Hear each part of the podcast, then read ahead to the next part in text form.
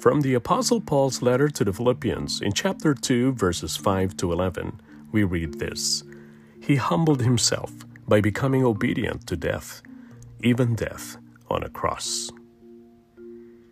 The incarnation of the Son of God is one of the greatest mysteries in human history. There's one God who exists in three persons the Father, the Son, and the Holy Spirit. These three are of the same substance, meaning that the Son is co equal, co eternal, and co substantial with the Father and the Holy Spirit. But to accomplish our redemption, God the Son emptied himself of his glory and became human. In the fullness of time, he was born of a woman, under the law, to be our surety and substitute. Being God, he became human being rich, he became poor. Being Lord, he became a servant. The Son of God entered time and put on human skin.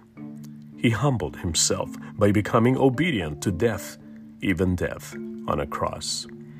Even in the face of the most severe afflictions, he did not waver from his purpose to save us. Though he was persecuted, spat upon, and crushed by the fury of sinners, he loved them to the end.